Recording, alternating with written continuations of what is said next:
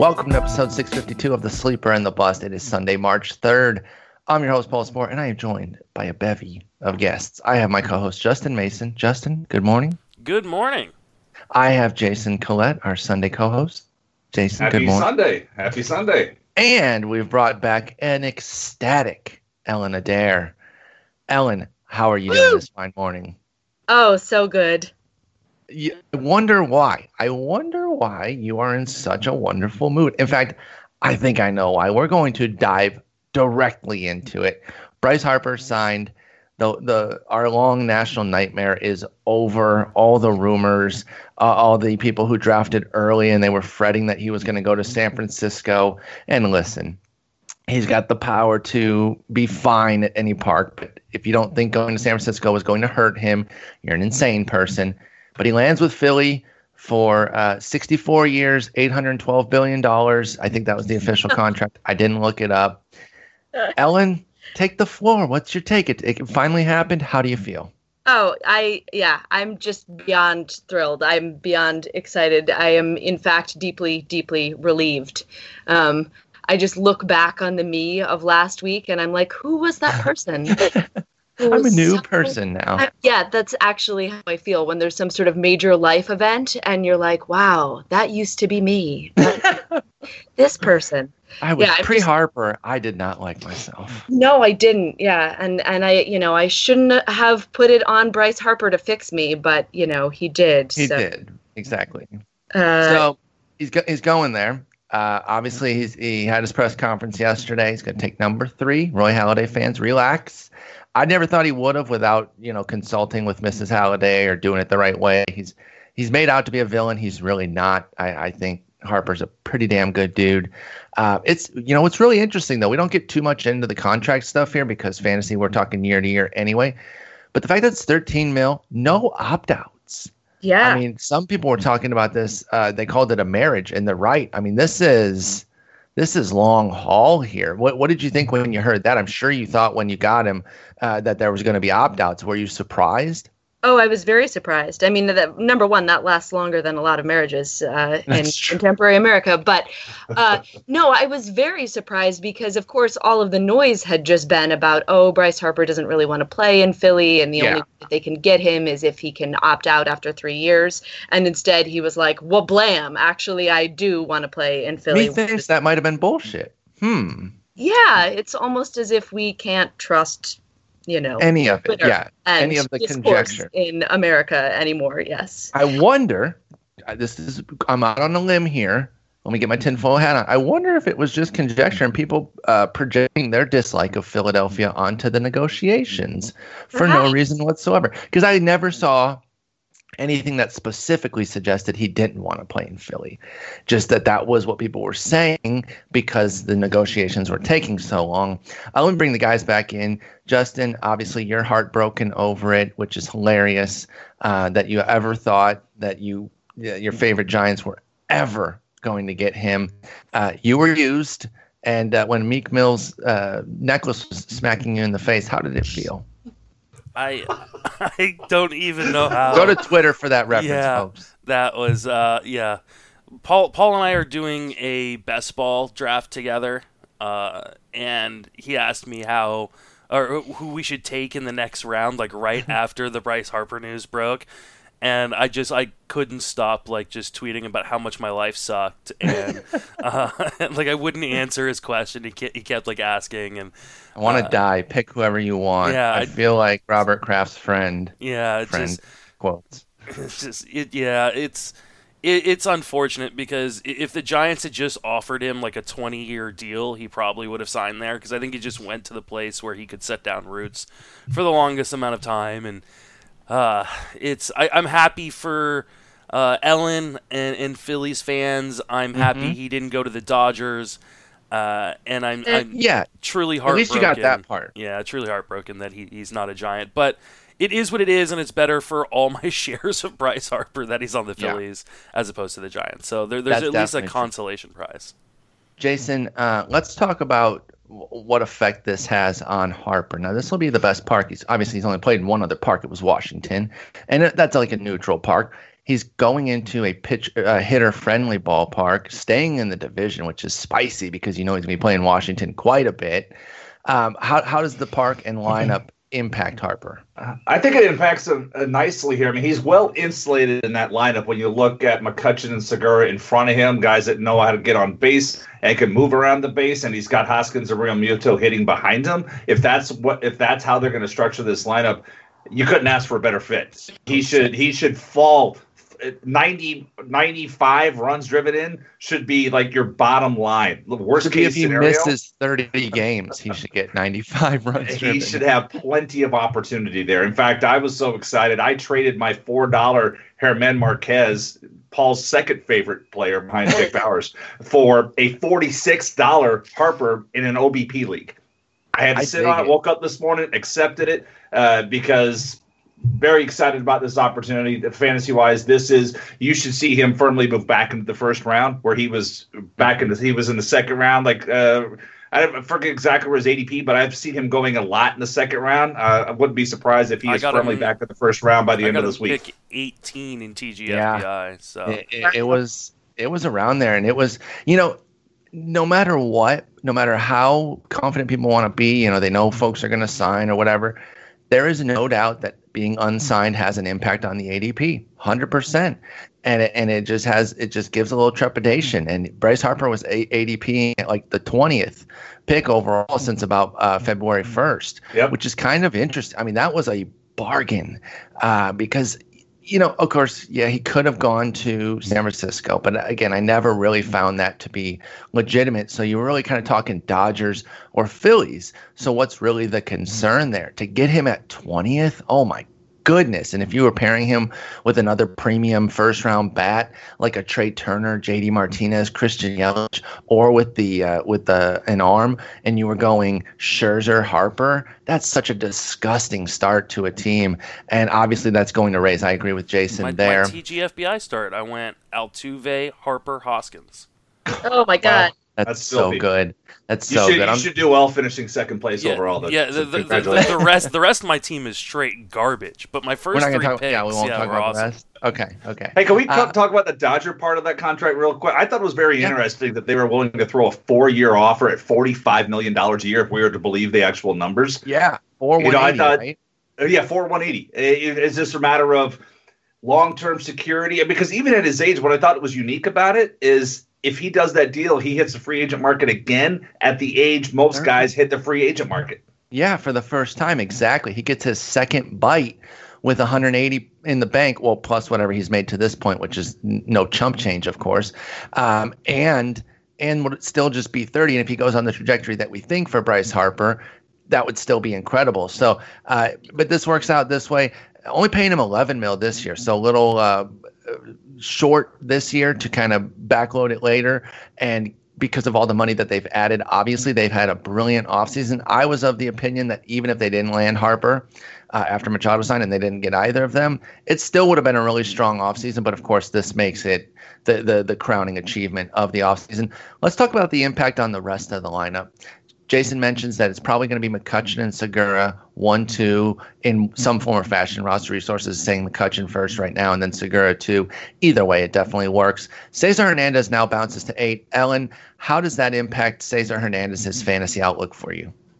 Well, I'm just not 100% confident that they will necessarily go um, McCutchen one. I could see them still going Hernandez one and Segura two. Um, but I, yeah, I guess I don't know, but particularly because Gabe Kapler really likes to play musical chairs with the Sure. lineup. On the other hand, I know that part of that was you know, last season when they were sort of on a skid, he was just trying to play with it to see if he could find something that worked. So I, I also trust him that if he finds something that works, he's maybe not going to mess around with it.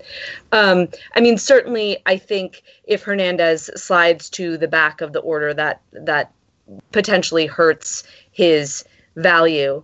Um, mostly in terms of probably we see him stealing less. Um, Yeah, in front of the pitcher. Last time about him stealing, but I, I mean another option um, that uh, Kapler had done at times last year was batting the pitcher eighth to get a sort of like second leadoff hitter. Mm-hmm. So you know, maybe he decides to put Hernandez in ninth, and so he gets fewer plate appearances, but could actually still have more opportunities potentially to be on base when the when the strong top of the order comes up. Yeah, that could definitely work out if they do uh, consider that situation of going pitcher eighth, Hernandez ninth. Uh, he gets fewer plate appearances, of course, but it might be a better setup that way. So he's not in front of the pitcher. You know, obviously Scott Kingery hasn't uh, proven himself to be anything just yet, but a bench of Kingery, Quinn, and Nick Williams is pretty dang nice. You're not seeing many teams uh, have three players of that caliber on their bench. So that's that's pretty exciting uh, for Phillies fans. They run deep when you've got Maikel Franco uh, Odell, Odubel Herrera, Maikel Franco, and Cesar Hernandez as the bottom third of your lineup, and you're not, you know, you're not relying on them to be anything uh, major. That's pretty Good. impressive. Yeah, that's that's really really sharp there. I wonder if my McCutchen shares will go up. I've been trying to get as many as I can because the price has been so good. I wonder if that price will will elevate now with Harper there. I doesn't. I hope people continue to kind of ignore him because I've been scooping up as many shares of him as I can. Um, and if he's batting, even if even if he isn't batting one or two, uh, which I do believe he will, but if he goes to say five and it pushes Realmuto to six, I'm still fine with that. Then his RBIs will just be way up. So there's a lot that uh, that this impacts. This lineup is awesome, and you know there are several players on this lineup that I definitely want. Let's move on, though. Uh, that's the end of the Harper talk for now. We got to go to some bad news. And, you know, this is the downside of baseball starting. We finally get what we want with everything starting, but then the injuries really start to trickle in. We had our first devastating one of the season in terms of out for the year. Sal Perez, toast. Uh, I think he, what, he popped his UCL. Yep. Um, and so that's going to be it for him this year. I don't think they're going with a catcher because they he plays 162 games every year there, so they're going catcher free, ghost catcher, I believe is what they're going for. Um, oh, the pass know, balls are going to be just awful. It's going to be tough, but uh, I think Ryan O'Hearn is going to run from first base to go get the pass ball. Whit Merrifield will come cover first, and they'll try. You know, on those third strikes, they'll try them out. We'll see. What are your we'll thoughts for about just getting a bunch of pitch to contact guys that'll make the guys hit the ball so instead of go for strikeouts? I like yeah. it. I like it. That's a good way. Brad Keller five days a week and just exactly. lob it in there, one pitch, let him hit, and see what happens with the defense. Get, get, get, this hit. Let's see if our defense can play it. Don't don't be a loser and take pitches. Come on. Um, Cam Gallagher is going to become the, the top Ooh. guy. Uh, Meibrys Viloria. I remember seeing him out in the Arizona League. He is a prospect of some note. He could be more interesting. Viloria. I doubt Gallagher uh, has any fantasy resonance. Of course, catcher was already an incredible disaster. Yeah. And now you cut a leg out. A leg I didn't even like that much, but now this is just going to bring everybody into the players that I do like. You know, this is more people now putting their eyes on Wilson Ramos, Yasmani Grandal, Danny Jansen, some players I like. Wilson Ramos. Um, so that's unfortunate. I don't want that to happen. So what are you guys doing at catcher now? Justin, start with you. I mean, that I don't know if you were going for Perez, but does this no. make you more inclined to jump into one of the top guys or now you're peeling back further because that's one fewer team that's going to have a a solid catcher. Because whether we liked him or not, he's a pretty solid guy to put back there in the scheme of catcher. I've been doing kind of a stars or scrubs approach. So I either get just depending on what the draft gives you. Yeah, and so I've gotten a lot of shares of Gary Sanchez and, and Realmuto, uh, and, and Ramos and Grandal, and then I've got a lot of uh, just bottom of the barrel Chance Sisco. Uh, I took as my second catcher in uh, in the online championship uh, that I did this weekend. You took a Cisco on him. I oh wait, I did the pun wrong. Mm-hmm. yeah. kidding. No, please oh. don't please don't start that again. Just just. Oh. No, I, I, got some more Adell puns. I, I bet you do. Oh god. Okay, I'll save them. I'll save yeah, them. Yeah, please uh, do. Uh, I'm kind of with you. I, I like I, uh, in terms of which way I'm going. I'm not averse to getting a Realmuto or Sanchez, depending on on what that price is looking like. Uh, I really like that second tier for me is Ramos Grandal, and then third tier is uh, third or fourth tier is Jansen. But I, I, like Ramos Grandal quite a bit. I'm not averse to jumping back on the Posey train either. I feel like he's kind of being he's gonna, a little bit he's gonna forgotten. play in a few days. I think. Well, I think there was a lot of thought, and me included, that he wouldn't be ready to start the season, and I think he he, he just had his first appearance.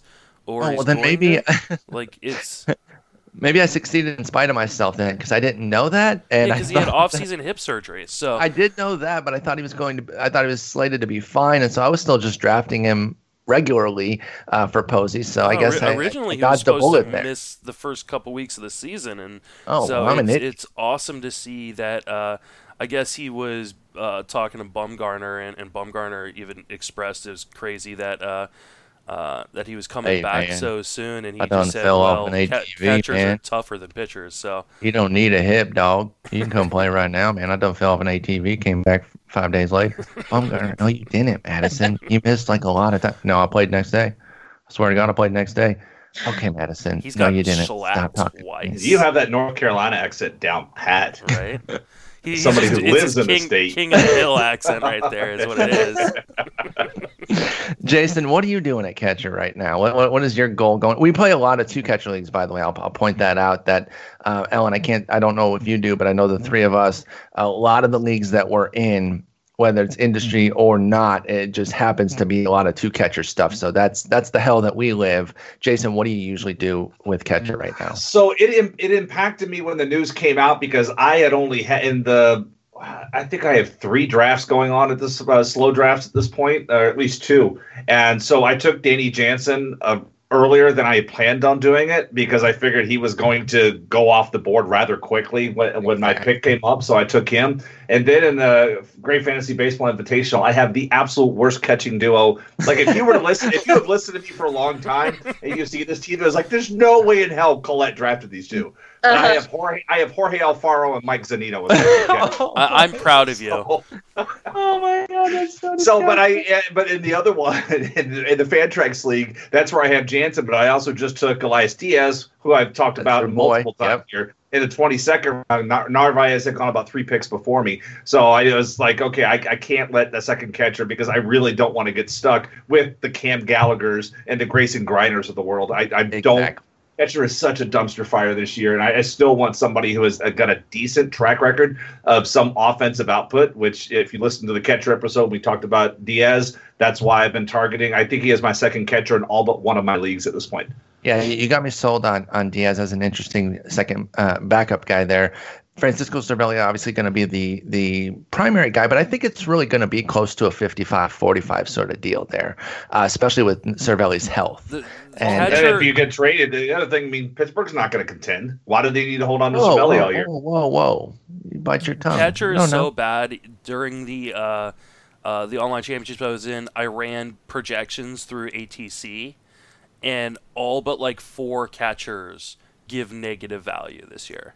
It's Oh, God. just it's it's insane. So like if you're in a two catcher format, do not like completely punt catcher. It's just it's gonna And- hurt and your that's- team. And Yeah. let's keep this in mind when we start talking about the AL LABR auction last night too. Exactly. We're going to get into that. Ellen, do you play more two catcher leagues or one catcher? Um, only only one catcher. I'm a sane person, so Yeah, you are. Yes, you are. you same. are. So, so what is what is your uh, what is your strategy there? Of course, you could get your your new friend Realmuto, which would be a perfectly solid move. Are you looking to do that, or are you staying more in the middle, or do you take uh, do you take that flyer late with one catcher? Well, my strategy has always been to try to get not one of the very top catchers that people are paying an insane price for, but to get somebody sort of uh, still, let's say, in the top like eight catchers Yeah. that I can just pick later. And I that like person has been for years Realmuto. I love him. He's one of my favorite players in general. Um, and but I- now he's he's a, uh, on on your favorite team. It makes it Now- easier. my favorite team. My hashtag save JT viral campaign apparently worked.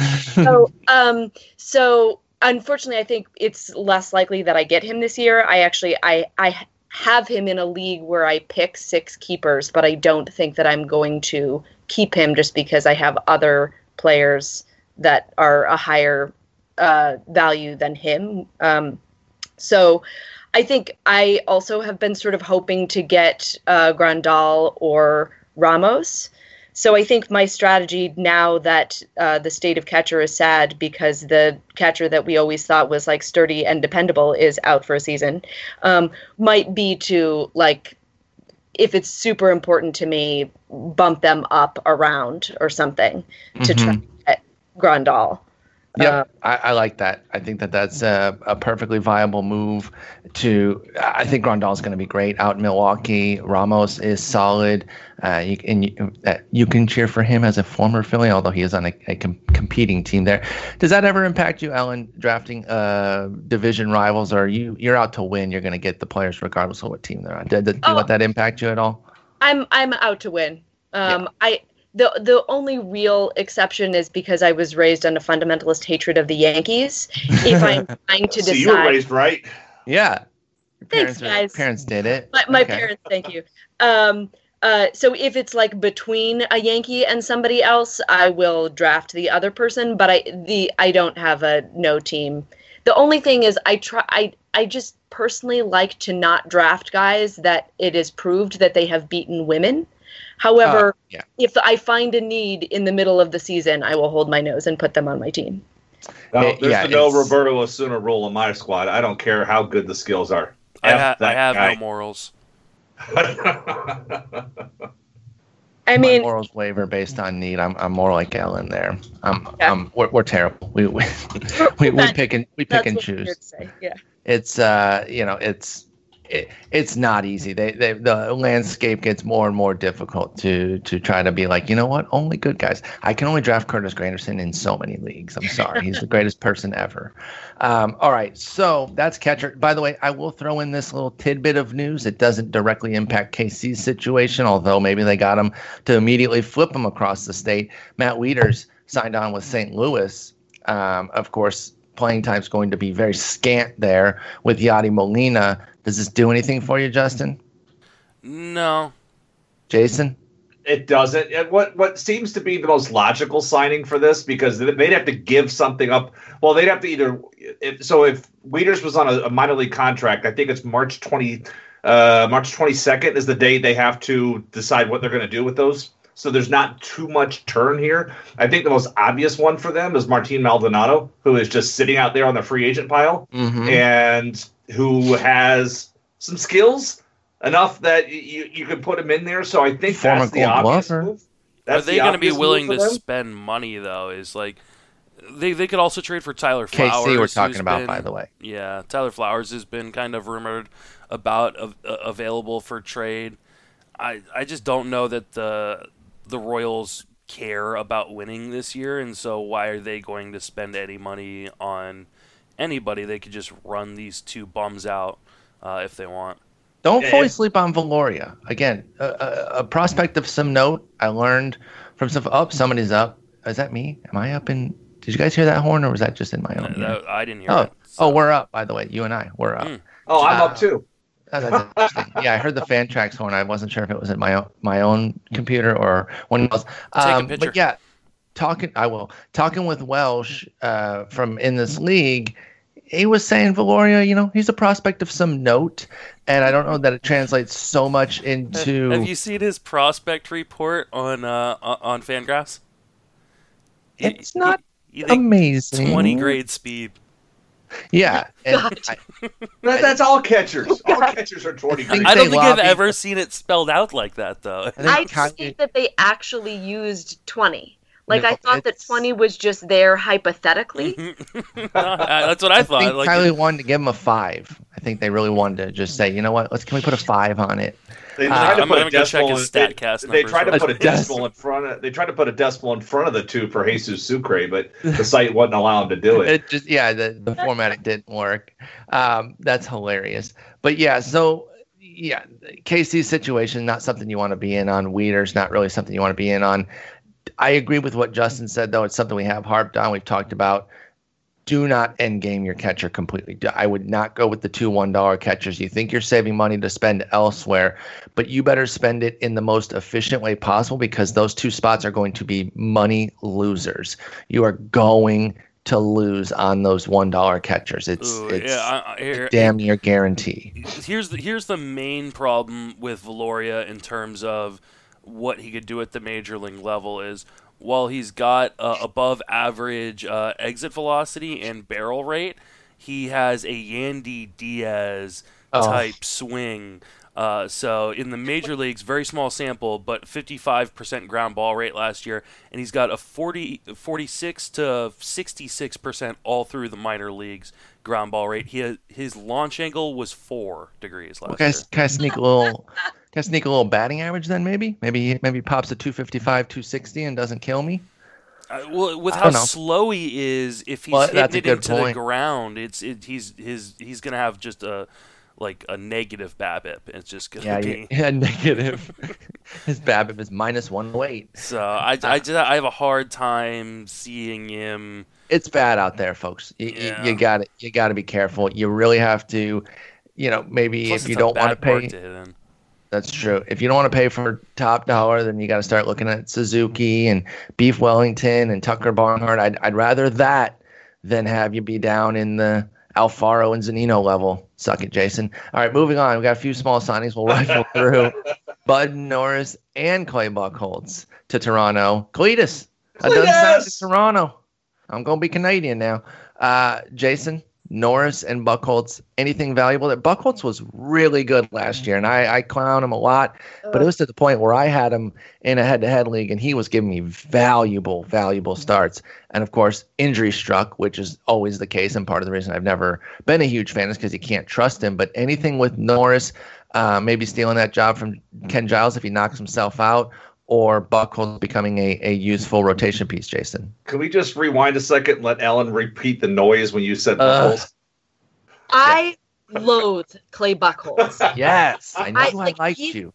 He's one of my least favorite people. Like, like playing, technically playing baseball today. You're the new co-host. Jason Dustin, you're out. Sorry.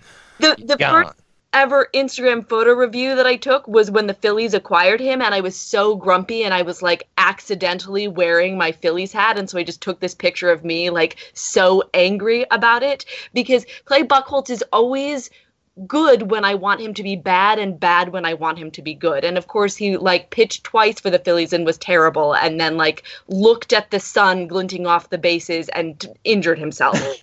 um and so I mean, I have so much personal animosity for him that I Oh. have to feel like he's gonna be good this year because I want him to be terrible and I just love go away. I absolutely love. So maybe of you. everybody should go out and buy, but like I'm not going to. And I'm not either. And I'm not either as his big as one of his biggest fans, just because of the Cletus nickname that we stuck on him years ago. The thing is, he has never ever been able to put back uh, put together back to back successful seasons. Not even like a good year and a and a decent year. It's been a good one followed by a stink bomb. And you go, you put him in Toronto. I don't like that at all. You put him in the AL East and all those run environments. I really don't like it. That said, I'll probably end up throwing a dollar on him in an AL only draft because he's going to be You sitting out there and it's going to pull me in anyhow. With Bud Norris, the interesting thing with Bud Norris, though, I like him for like two thirds of the season. I mean, he gets out of the. Game. You look back at last year, and he was really good early on, and then he just Mhm. simply ran out of gas. I mean, when you look at the last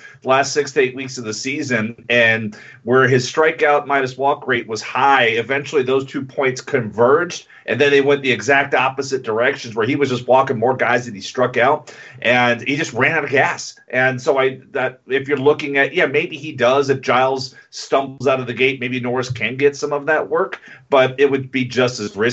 And then it's a matter of okay, get some value, let's move them and, and be gone. Uh, but again, I, I like the Norris uh, acquisition a little better here because there may be some return on investment there, but not like if he gets the job, he's going to hold it and be good all year. It would just be okay, get as get as much as you can out of him, and then move on. Justin, anything you're looking to add here to this uh, Bud Norris, uh, Clay Buchholz duo? Well, I think the Bud Norris signing is really good news for everybody out there that uh, has been drafting uh, Vlad because obviously they brought him into Hayes. so you got to think he's going to be up soon because otherwise they could have waited through half the season if they weren't going to bring Vlad and up. brought him up. That's Yeah. a great point. So yes. I think that is, and, and I just took Vlad in the online championship, so I'm hoping that's the case. Uh, I don't really care about Bud Norris. Uh, Buchholz, I, I'm Team Cletus. I, I'm still Team Cletus. I will always be Team Cletus. Uh, I Justin, will we're gonna need our own podcast at this Yeah. point. This is gonna be Paul and Ella moving forward. Yeah, this uh, we'll we'll go start the uh, uh, the the Cletus uh, hour or something like that. But uh, the cutter was great last year. The uh, the the change was great last year.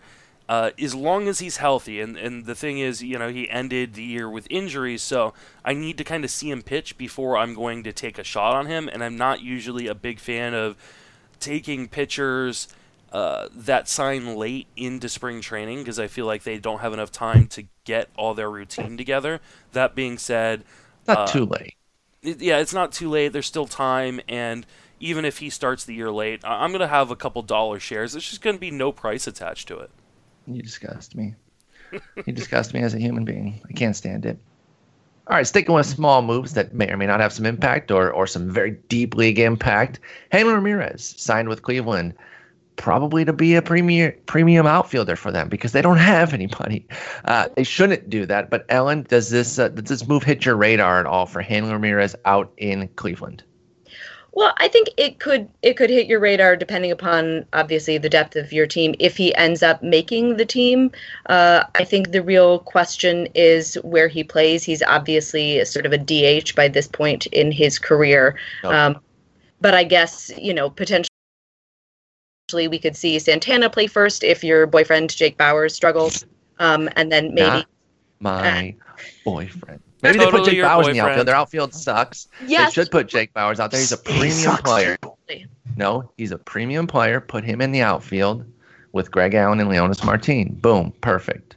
Um, yeah, that could totally happen. I mean, the thing I feel like to remember about uh, Hanley, even though we're sort of removed from the years of him being super useful, is that he was really great in April last year before just going so ice cold that the Red Sox cut him. Although that was partly because they just wanted to not have to pay his 2019 salary if he reached a certain number of plate appearances. So they were just sort of um, being uh, Machiavellian there. Um, because uh, through April he was hitting 300. Justin doesn't know what Machiavellian means. Come on. I Don't use big words. Justin, the last time we talked, you talked about what like large books you read, so I just assumed I could. There are lots throw- of they're they're large because it's a lot of little words. okay. There's many crossword puzzles in them. Um, This has been a fun week. Had to cap it off using nicely. Only monosyllables.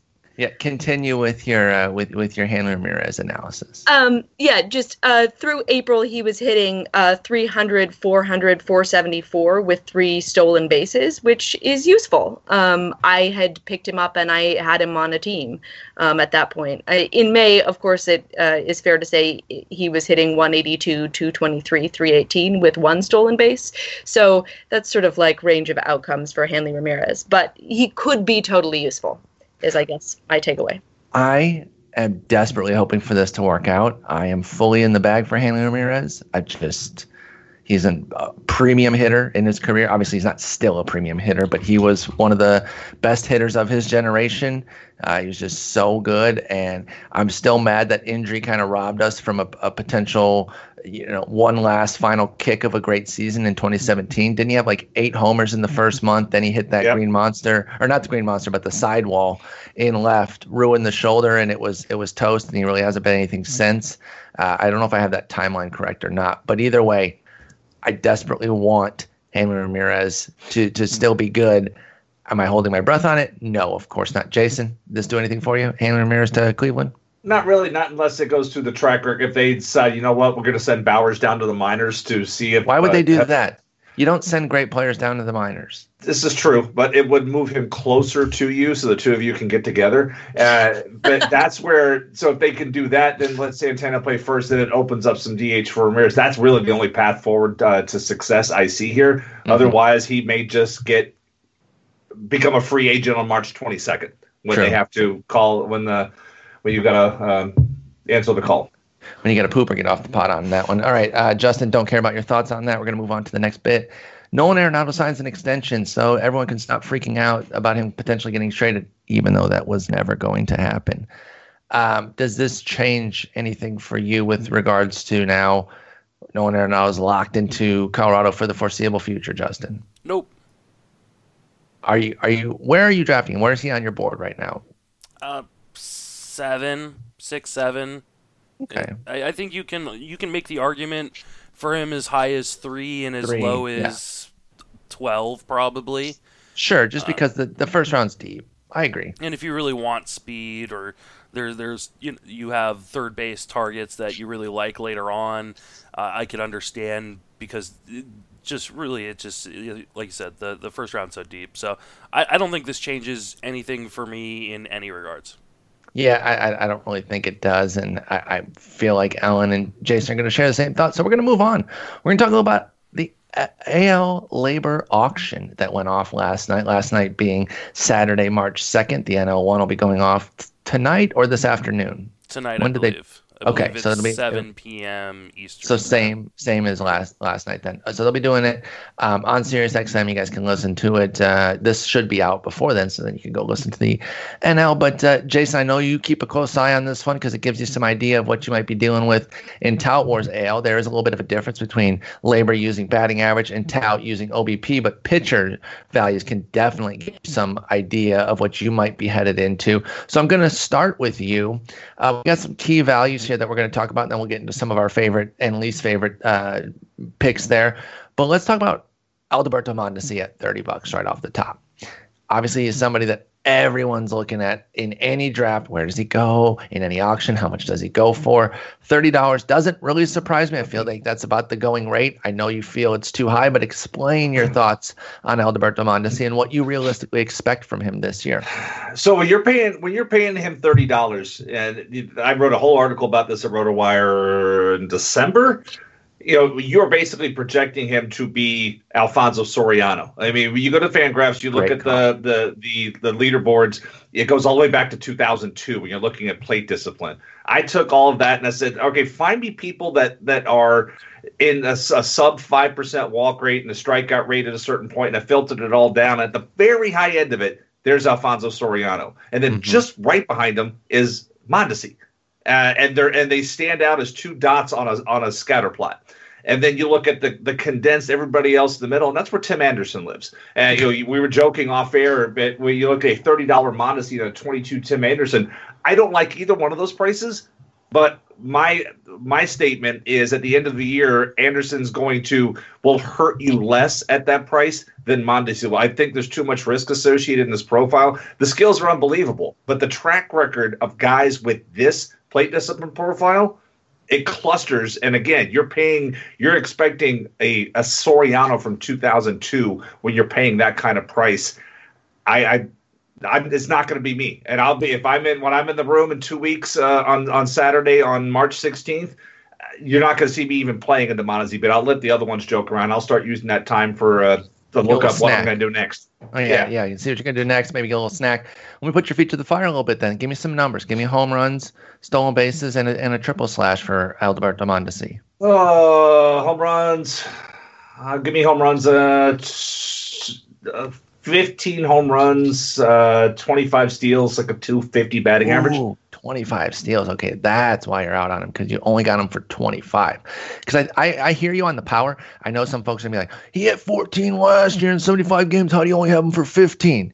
League's gonna be ready for him. He's probably not gonna maintain a 20% homer to fly ball rate. So I actually uh, uh, tend to agree with you there. I think it's gonna be like a high I'm, teens. I'm gonna push back here a little bit though. well, 'cause- I'm gonna give you a chance to. So and I, I got to uh, make one more qualifying statement. Let's not forget the the Ned Yost factor. If he, for some reason, loses his job during the season, and and there is Mike Matheny who is sitting there as an advisor in the organization, takes over as manager, that's that's a restrictor plate if I've ever seen one. That's terrifying, by the way.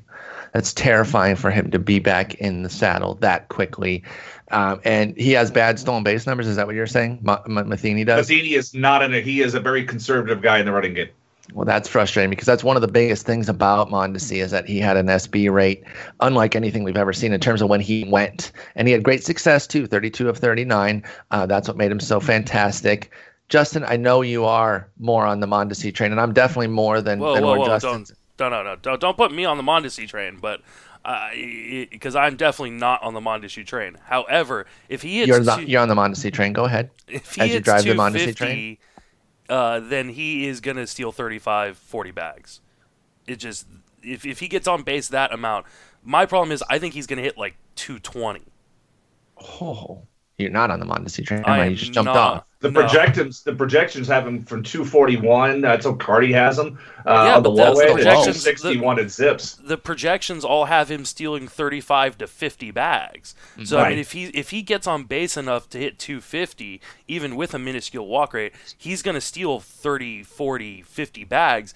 Yeah, I the just 25 don't think is perplexing. Yeah, I I just, I can't see that. uh, for me, I think the power is probably closer 12, 13, and I think the average is what kills him. I, I don't I don't know how he even hits 240 with, with this plate profile. Uh, I think they're just gonna start throwing him everything outside and watching him chase. Uh, it, it just he, he has no plate discipline whatsoever, and I, I don't believe that he is special enough a player to get around that. Uh, for me, I think he will probably still steal 30 bags, but I think it's going to come at a huge cost to your average. That's definitely going to be the, the tough part with Mondesi is because I mean 27% strikeout rate, 4% walk rate. That's so brutal. And even hitting 276, he only had a 306 OBP because Hmm. it just tells you how bad that walk rate is. And so Kevin, go ahead. I'm sorry. no, no, no. That I, that wasn't really. I didn't have anything else there. So what what, what do you got? Because I, I agree with Justin pushing back on the 25. I don't think that he's. excuse me. I don't necessarily think he's going to be a 2050 sort of Right. guy for Mondesi. I know that that's an upside, and I acknowledge that as an upside. But you're paying for it basically with a third round pick. Um, but I think, like I said, 16 to 18 homers and 30 plus stolen bases is what what I think he's definitely going to get, uh, of course, barring injury or whatever. If he if he gets 580 plate appearances or more, I think 17 and, and 30 is what we're getting at least. part, part of my you know, again, part of my pessimism is is Yost loses his job at some point, and they Okay. make the decision to but he's to already said it's migrate. his last year, so why would they fire him? I didn't know they had said it was his he, last he- year. He, he said he's re- it's the last year of his contract. He's retiring at the end of the season. How So- savage would that fine. be if they did he doesn't fire lose him? that. That would be that would be brutal. But is anybody else concerned about the fact that 14 of his 32 stolen bases came in September when rosters are garbage, diluted with pitchers Well, with bad pickup okay, moves and catchers? And anybody else concerned about that? Let's explain. Yes, what? Let's explain because this happens a lot too, and even when it's not September specifically, but when performance is confined to one month, I think a lot of times it, it's pointed out as a negative. Jason, can you underscore why that can be seen as something to be leery of, as opposed to more spread out production? And I know your September point matters too, so that that adds on to it. But but it happens anytime. Even if it had been his June where he put all of them up, it would be pointed out that here's half of his SB total in one month's time. Yep, I mean at the end of the year, it's still you're still looking at total numbers. But for me in September, I'm always a, bit leery of people that do it in September because of the dilution of pitchers and catchers at that point. Mhm. You have you have third string catchers that are catching at that point. You've got rookies who don't have the they're still working on their pickoff moves, and here he is just running like a, a, a madman. I mean, 18 stolen bases.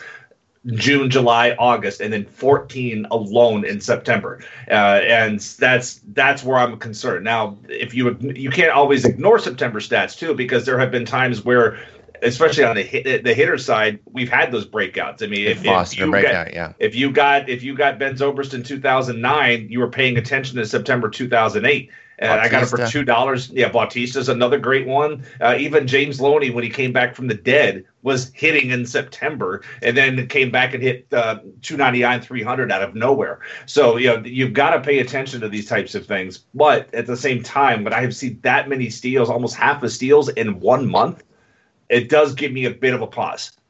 Ellen, where are you on the spectrum of, of Alberto Mondesi in terms of this high end draft pick with these lofty expectations against the the uh, spurt of great playing time in the final two months of the season, the bad plate skills? Where do you come out, and, and what are you seeing out of Alberto Mondesi this year, Ellen? Oh, I I mean, I listen to you guys talk all the time, so I think I'm out on him at the price. Um, so if you're looking for a dissenting point of view, you might not get it from me. I guess the only in in my household, the only conversation has been that my husband has uh, Mondesi in the in the league that I mentioned earlier. uh, with six keepers, and he was Mhm. like, "I don't know, should I keep him?" And I was like, "Yeah, if you're keeping gotta. at round six value, you have Exactly. to keep him." Yep.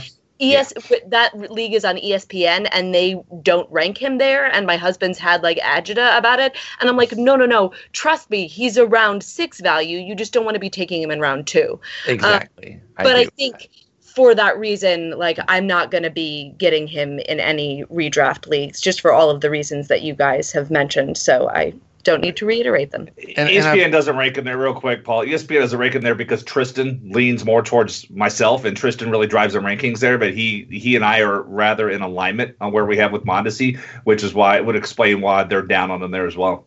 Yeah, and then you got somewhere like Razzball who has them as their 19th overall player, so they're fully in on it. So Right. you can run the gamut. You can go it, it, if you want to feel a certain way about Mondesi, you can go find the projection or ranking to make you feel good about that because it run it runs that full gamut. Let's talk some pitchers. it's like and again, America exactly, exactly. You can go find Whatever the, the, the the reinforcement or the echo chamber that you want. Uh, but Mondesi, I think, is like the easiest player to do that with because there are so many uh, opinions on each end of the spectrum. they're Uh, just Jason, living in their Adalberto Mondesi bubble dude That- like of course, of get out of your Mondesi bubble, man. Come on, you gotta listen. You gotta listen to more. No, listen. It's a brutal, brutal plate plate approach, and that is worrisome. And I can't, I can't, in good conscience, sit here clown on Tim Anderson the way I do, and then turn around and tell you guys, oh, but Mondesi is amazing. So I, I share some of the concerns that Jason has, just not to the same degree. I'm more with Justin on the he's gonna he's gonna fall into 30 SBs because he's gonna get the playing time too, but everything beyond that is a crapshoot. I want to get into some pitchers though, because like I said, this is the best parallel that somebody like Jason going into AL tout can get some idea with. First off, you're going to have some of the same competitors, namely uh, Glenn and Rick. I don't know if anybody else. Yeah, it was Glenn and Rick, Larry, uh, and that's it. Just those two Okay. guys. So, but but you can get a feel for what you're going to be facing up against. Let's talk about some of the ace prices here. Severino, Cole, and Verlander, Verlander all went for 33 bucks a piece. Sale was uh, top dog at, at uh, where was Sale? What was he? 36. 36. Okay, and then Kluber at 34. So that's that. Those were the five AL aces. What did you think about that, and and what does that do for you as you prepare for Tout?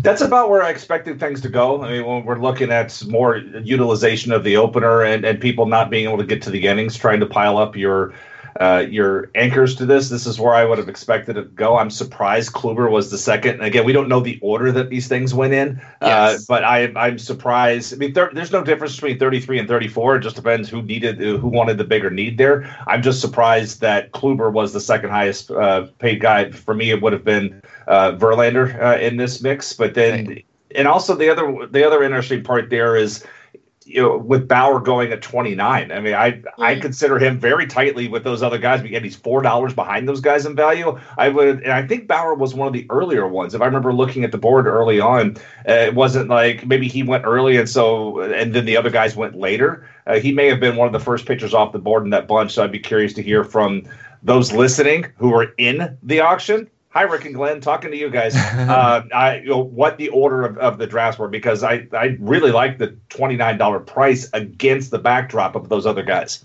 Jason, what about a, a former boyfriend in Carlos Carrasco at 30 and a current boyfriend in Blake Snell at 29?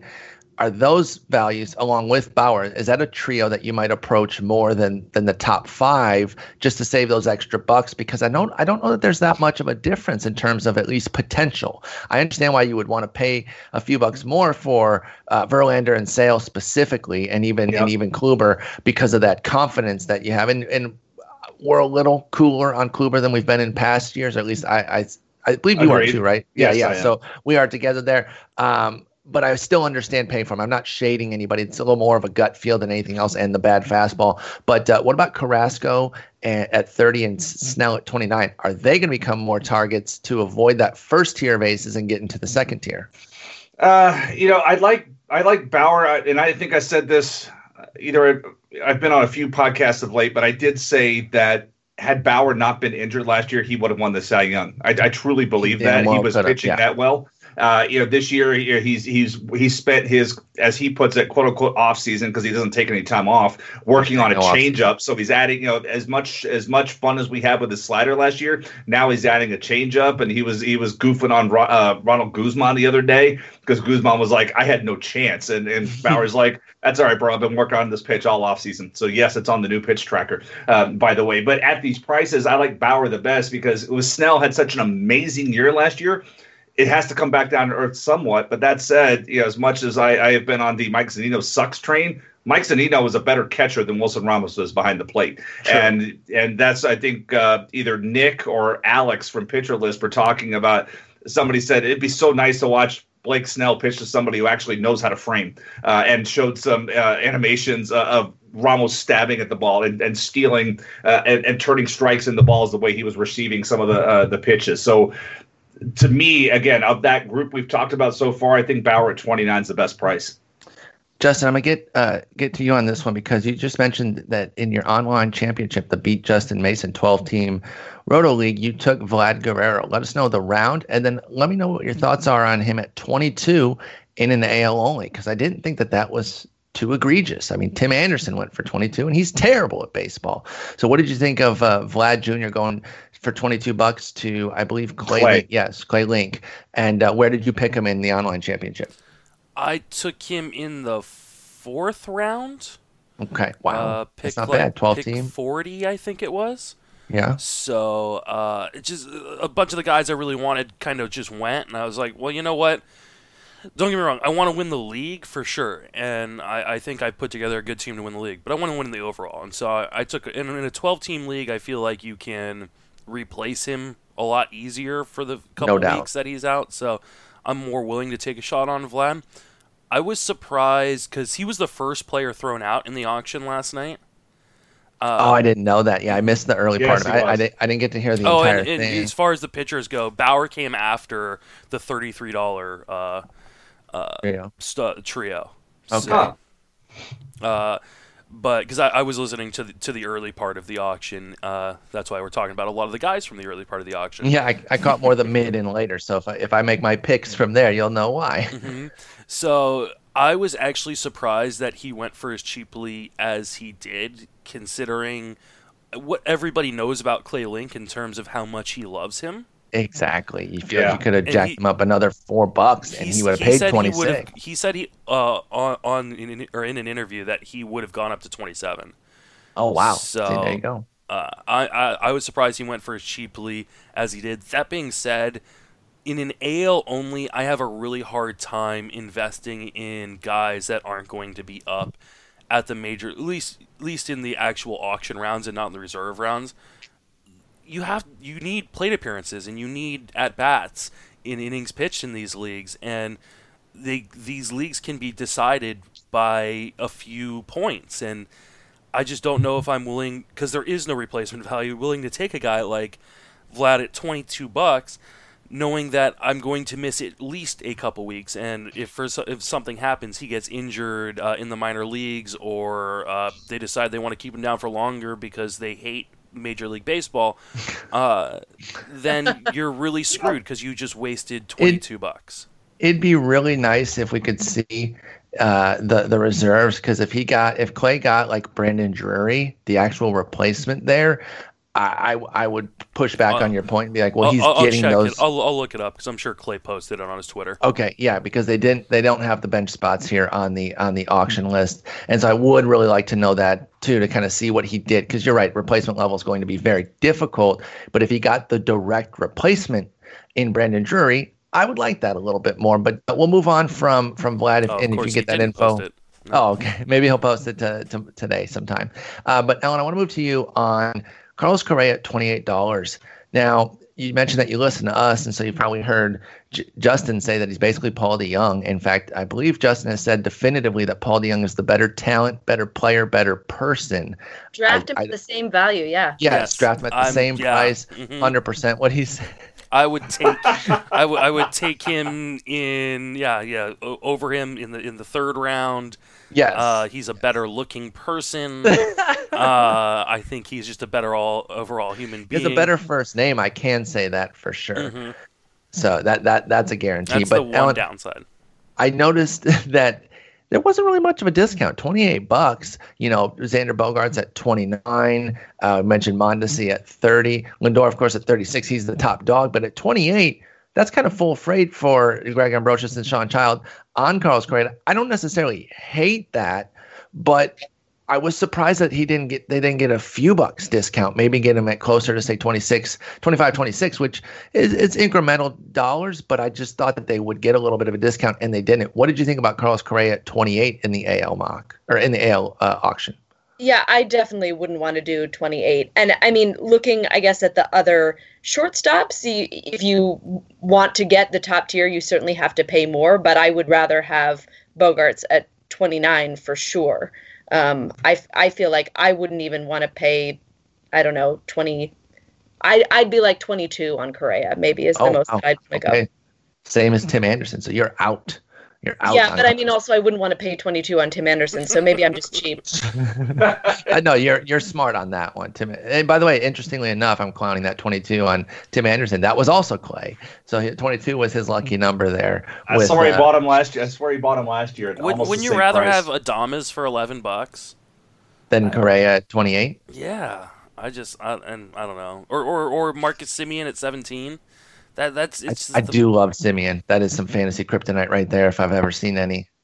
Um, you know, I, I, I love Marcus Semien. I don't always know why, but I just do. he's good. He's good. And I honestly, you know, we talk about some of these guys that that are established and and they kind of are who they are, and, and people say, oh, there's no upside uh, because you have to be like five years old to have upside. Apparently, for some folks.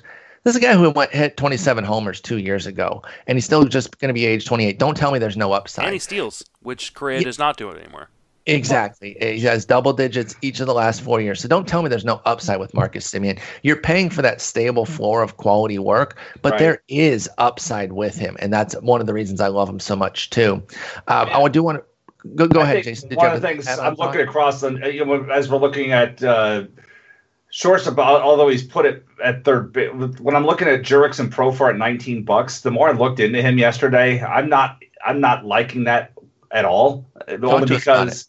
So last year, I mean, we all know that Globe Life Park was a tremendous offensive environment. You look Mhm. at park factors last year; it just took a big step up, uh, and Oakland Coliseum remains terrible uh, in that regard. And so he's going from one of the best to one of the worst. You look at the Statcast data behind Profar, and all of his expected numbers are well below where his actuals were last year. And as somebody who liked Profar quite a bit heading into last year, I'm now the opposite direction from him. And so, like his ADP is around 120, he's going for 19 bucks here. I'm looking across the board to some other picks uh, that in that range. And we were talking about guys with upside, uh, like um, was it who's got him? Uh, Bret Sayre took uh, Aledmys Diaz at four bucks, who's stepping into that that Marwin Gonzalez role for the Astros. let's let's bring up Marwin himself at 13. Which, which do you prefer there between Marwin at 13 and Profar at 19?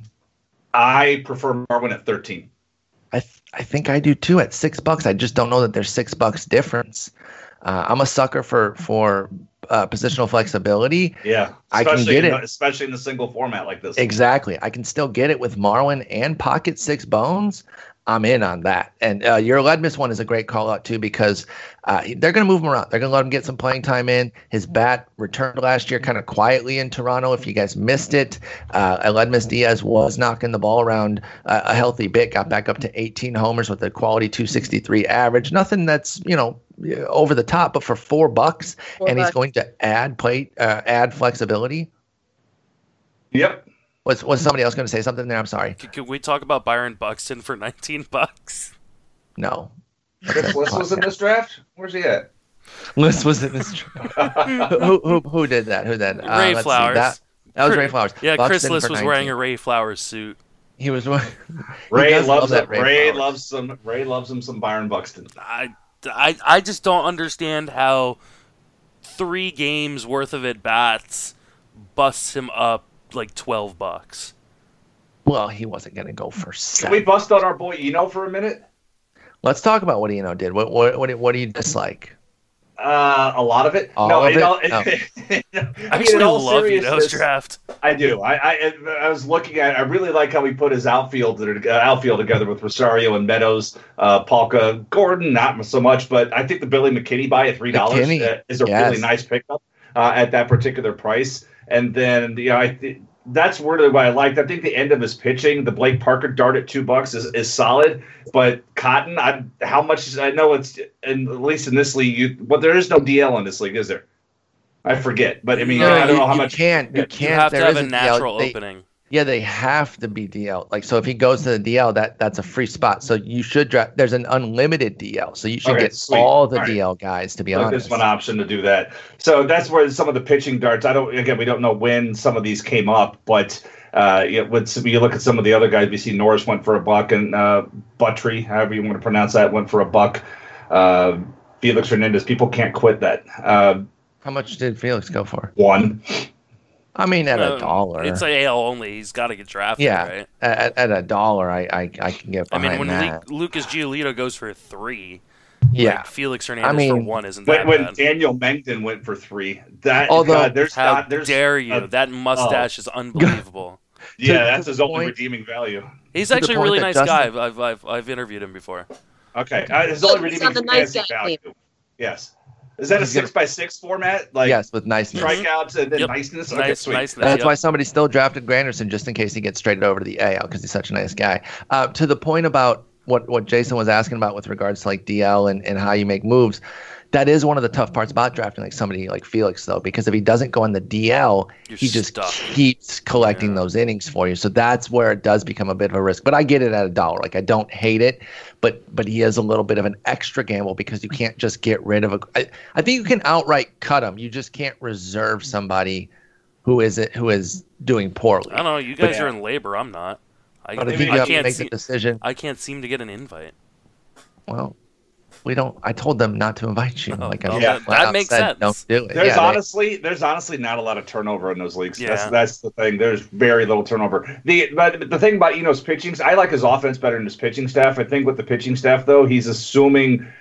I mean, Morton and Eovaldi, how far above 150 innings could you expect either guy to get? And I'm already on board with the, where I am with Pineda. Eovaldi. He's got Pineda and he's got Cotton. Now, we don't know what he has for reserves, but But again, he can make moves with grabs- them. Yeah, At least when they're out. he grabs some guys because you got to think we had what there's like five or six reserve picks in this, so Yeah. there's you know maybe there's 40 pitchers that have gone from there. So what's left in the free agent pile for him to replace those guys with? I'm hoping like he went with four pitchers and two hitters on his bench. I think that would be the right move for Eno there for sure. Uh, we we we were talking about this guy offline, maybe Craig Kimbrel. I think we were, but Ellen, we're gonna bring up online now. Ellen, I'm gonna start with you here. Craig Kimbrel went for 11, and then late last night there was a little bit of rumbling. Nothing, nothing set in stone or anything, but there was some Kimbrel to the Nats chatter. And uh, you know it's starting to heat up a little bit there. Of course, that would render this useless for Steve Gardner. Unfortunately, that's kind of the gamble they take, and that's part of the beauty of these drafts being early when there's still guys out on the market. Uh, they get they get drafted, and you take that gamble. Dallas Keuchel went for five, but what do you think about Kimbrel? Uh, where do you have him landing right now? It's, we have heard like nothing. We heard the he wants six for a hundred, and we haven't heard. He's been a ghost since. But what are you doing with Kimbrel in an only draft like this, Ellen? Well, I mean, I think obviously eleven dollars is a great value because I think he's going to get signed somewhere.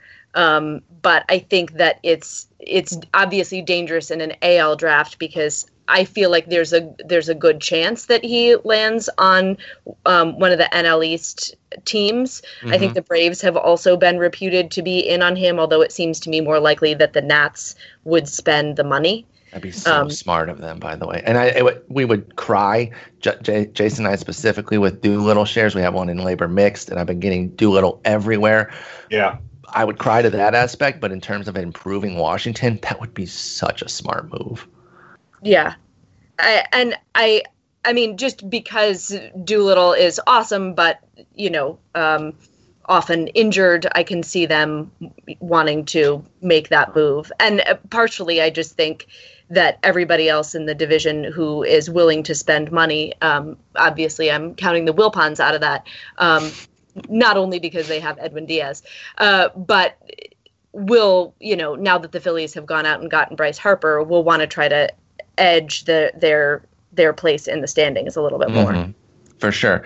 Uh, Justin, what did you think about that about that Kimbrel gamble, and, and what are you thinking about this this potential Nationals chatter that we're hearing?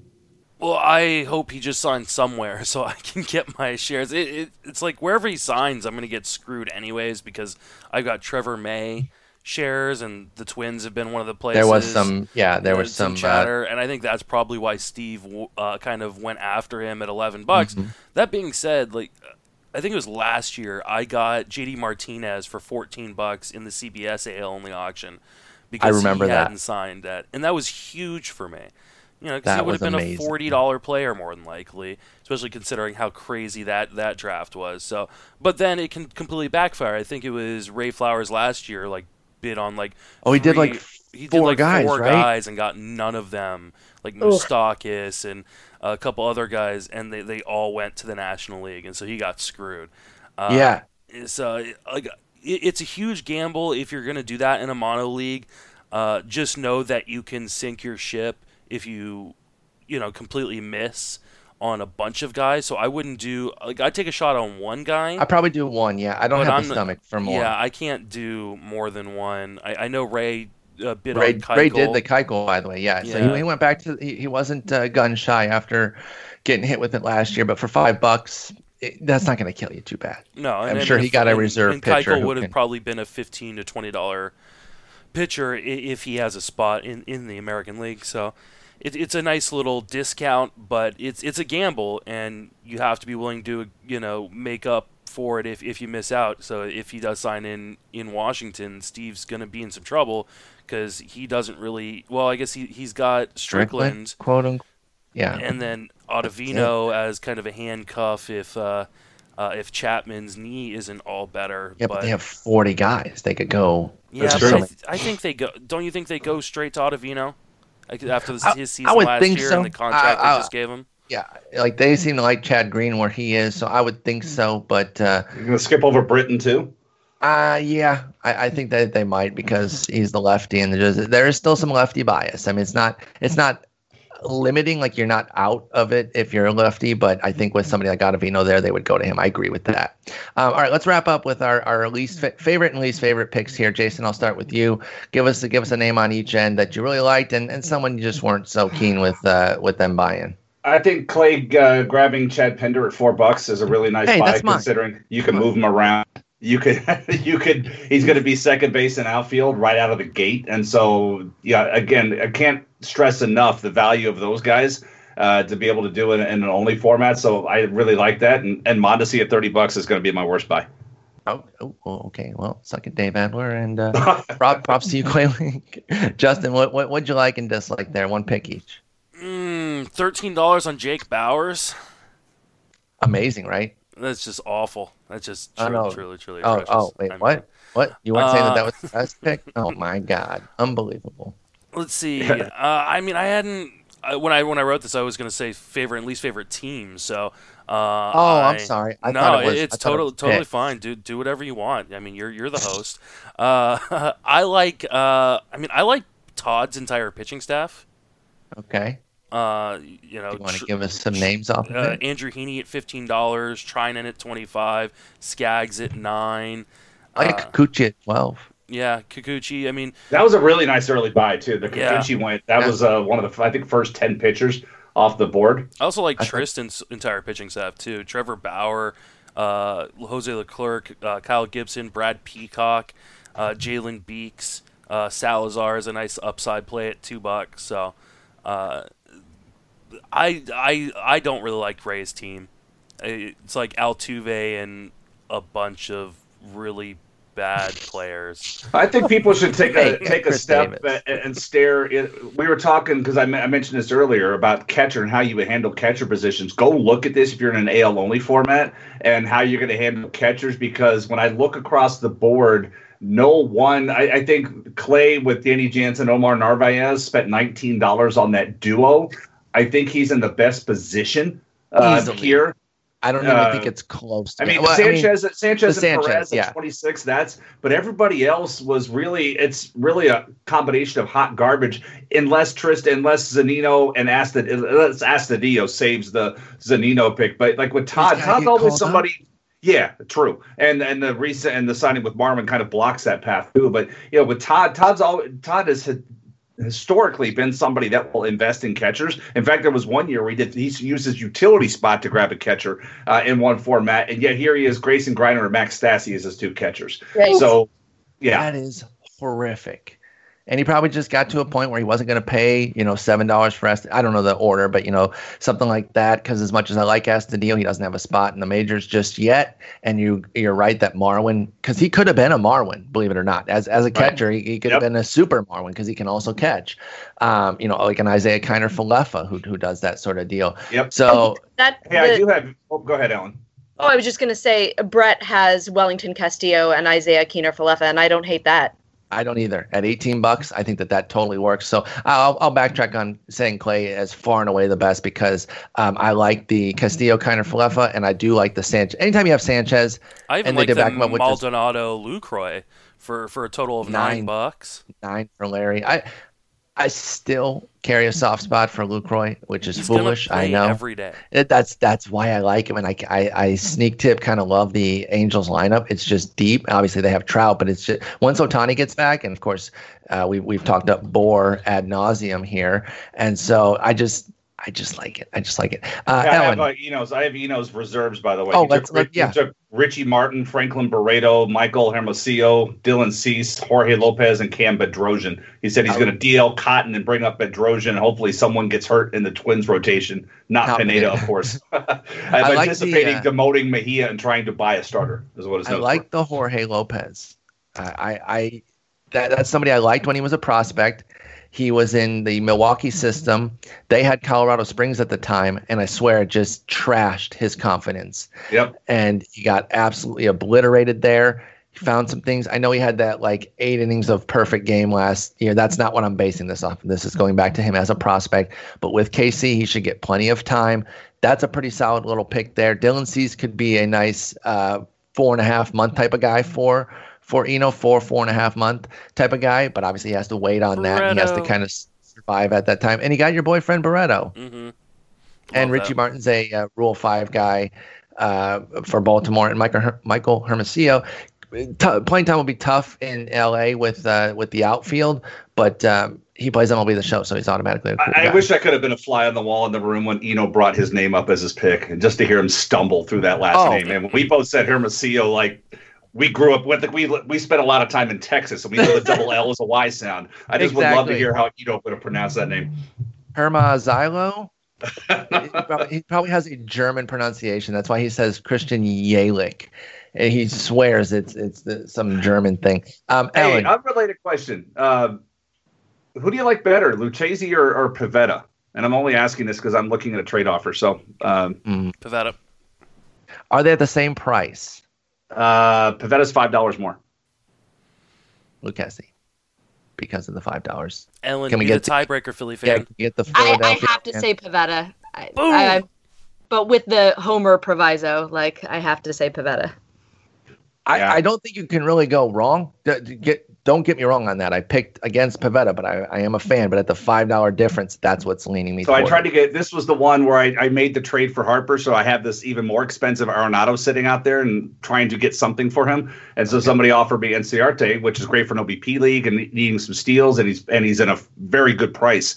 And then I tried to squeeze a little more juice out of it and wanted Lucchesi, and he's asking for Pivetta in return, and I'm still probably just going to take it. No, no. I like Lucchesi and I like the cutter too. I like I cannot too, keep but I cannot keep Harper and Arenado. That's ninety five dollars. But you're not getting the extra juice if you give the pitcher back. Give a lesser pitcher. I, I've already tried. Uh, all right. this well, is I have nothing else. If I Inciarte sneak Marquez, maybe I make it. But Inciarte sneak tip really nice in, in an OBP. But uh, all right, back back to the AL LABR. right. Ellen, somebody that you a, a buy that you liked and, and one that you weren't so keen on. Um, yeah, I uh, when we were looking at outfield, the uh, and uh, sort of clowning on the Byron Buxton pick. Right below that, uh, he took Domingo Santana for 15, which in a world where it looks like Randal Grichuk is going for 13, seems to me like a pretty good value. Yeah, I, I, I like Santana, and I'm worried that his price is going to start to skyrocket as draft season hits and people realize that uh, he was a top 100 pick last year, and now he right. has full scale playing time in Seattle and so I want my I want some drafts to happen now to get in and get some Domingo Santana shares before it's too late. I just took him TGFBI because we talked about him. yeah, I, I do not blame you. And yeah. he went uh, he went a little bit earlier in my TGFBI than I would have expected, probably for the same reason. They're like, oh, sport, you know, Sporer's got him on the radar. Now I better better go ahead and swoop. So that's a good call out. Uh, what about one that you weren't so so hot on? Well, and this is also maybe biased because of my fundamentalist hatred of the Yankees, but I don't love Luke Voit for twelve dollars. I just don't Amen. buy small sample myself. Yeah, I'm I'm I'm nervous on him as well. Um, twelve dollars is not end of the world. You know, it can't kill no. him. But when I see Yonder Alonso go for seven, exactly, I'm just not sure there's a five dollar difference. and sure. I'd rather have Santana for sixteen. I would smoke too. for seventeen.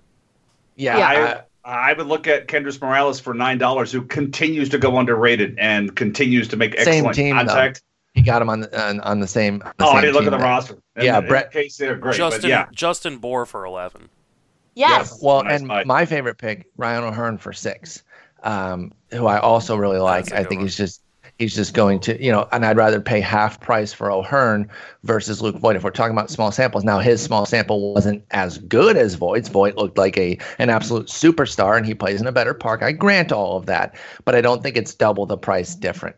Um, O'Hearn popped 12 homers, had a 950 OPS in his 170 plate appearances.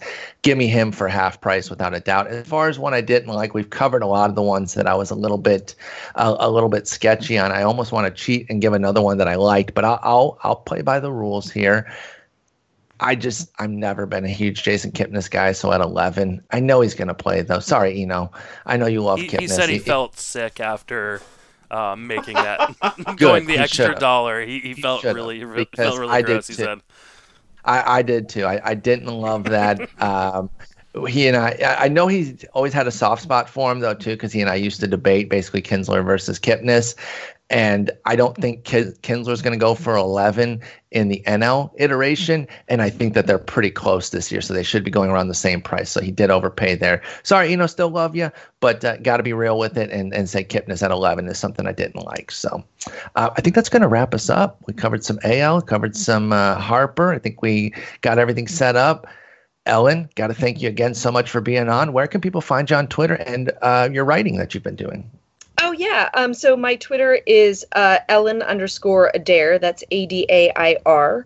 Um, and I'm also now writing about the Phillies uh, on the turfsports.com. Uh, so I had the actually I was I I had the moment when I learned about Bryce Harper signing kind of like across the Twitterverse with Justin. Again, apologies, Justin. It's okay. Um, it's okay. But I was at the gym and I had written this article entitled uh, "Why Bryce Harper it, on the Phillies is good for most of us." Mostly just like looking at the standings around the league and projecting that he would make the biggest difference for the Phillies. And uh, I I was like, I, "Oh, I should go home and." just post this when I get home. And then I just had this feeling like, oh no, he's going to sign with the Dodgers. and I want to at least post this before it's completely irrelevant. So I was at the gym, like being that annoying person on their phone at the gym, just posting about it. And that was when uh, Justin tweeted at me about. Um, he congratulated you. Yeah, uh, with the Jon Heyman tweet, and I was like, I don't believe anything that man says. you got to believe it when it comes to a Boras client, though. He is well, never ever wrong. Well, I just I feel like very clearly that was the deal that Jon Heyman made with Scott Boras yeah. is like, look, I'll tweet out anything you want all season long, but you have to let me know first. That's pretty much the only reason why Jon Heyman has a job because right. sites know that Scott Boras will feed will feed him news and yeah. give it out. He will tweet it out. That's why Jon Heyman. That is we get back to joking around about only redeeming value. That is Jon Heyman's only redeeming value. That and his his love for Arby's. He does love Unconditional Arby's. love, for Arby's. He loves Arby's as much as I love Whataburger. He Yeah, I don't know that Arby's. love for Arby's is a redeeming value. Uh, it is for him. I, I would I would agree. I would It's agree no in and there. out. Ellen, oh God, we're not going to talk about that. Right in place. Uh, Ellen, where can people also watch you? As you are, in fact, a, a wonderful actor. What's Oh, the thanks. What's the latest project? Well, the latest project, honestly, like uh, tomorrow, I'm leaving to shoot a movie, but I don't know if I can talk about what it is yet. Okay, Um, so let's give but- something that's out that we can go watch. Okay, so something that's out. I'm on the most recent seasons of both uh, Homeland uh, on Showtime and The Sinner on USA. Uh, and I also shot an episode um, earlier this year of The Good Fight on CBS. So that should be out certainly sooner than the movie. All right, well that's perfect. I was Hey, do you get to go anywhere cool? Do you get to go on this this where you're going tomorrow? Is it at least a cool I place to go? Uh, I'm going to upstate New York. Yeah, So- this time of so no. Okay. So So, no. no. Um, I was doing a Twitch stream the other day and um, talking to you know podcast came up and someone said you had that actor actor from The Sinner. I loved her on the podcast, but but knew you primarily from The Sinner and and and referred to you as Ellen from The Sinner. So sounds like you're doing great work there. I I'm not gonna lie, I haven't watched it, so I'm not gonna sit here and pretend I have, but uh, maybe I need to. Although with baseball season coming up, if it's not baseball related, it's gonna be tough for me to watch. Uh, Jason, great talking with you. We'll get back with you again uh, next week. Yes. Justin, I know you and I got a busy week coming up. We got um, Ooh, we got to finish outfielders. We've got gotta uh, start Bogman the Welsh. tomorrow, and um, you don't even know about this yet, but we have Eno this week. I haven't even told you. Holy! I haven't. Yeah, I haven't even told you. So Oh, we are got we gonna in have this to do week, guys. three episodes between the between the two of us? I mean, I- do we need to go Monday, Tuesday, and Thursday or Friday, whatever day you booked Dino for? Well, yeah, I think so. I, I think we're gonna have. It's gonna. It's gonna be a busy week. We'll we'll co- we'll we'll coordinate on that. But uh, yeah, he said he's available this week, and so I figured we might as well have him on since he's available. And so you guys got plenty to look forward to. Thank you guys so much for listening. We're getting great feedback on uh, Twitter on the shows. Leave your comments, leave your reviews on iTunes. Baseball is here, folks. We've got it. It's great, and uh, it's only going to get better from here. So thank you guys all for joining me, and I'll talk to y'all later. Bye. Thanks.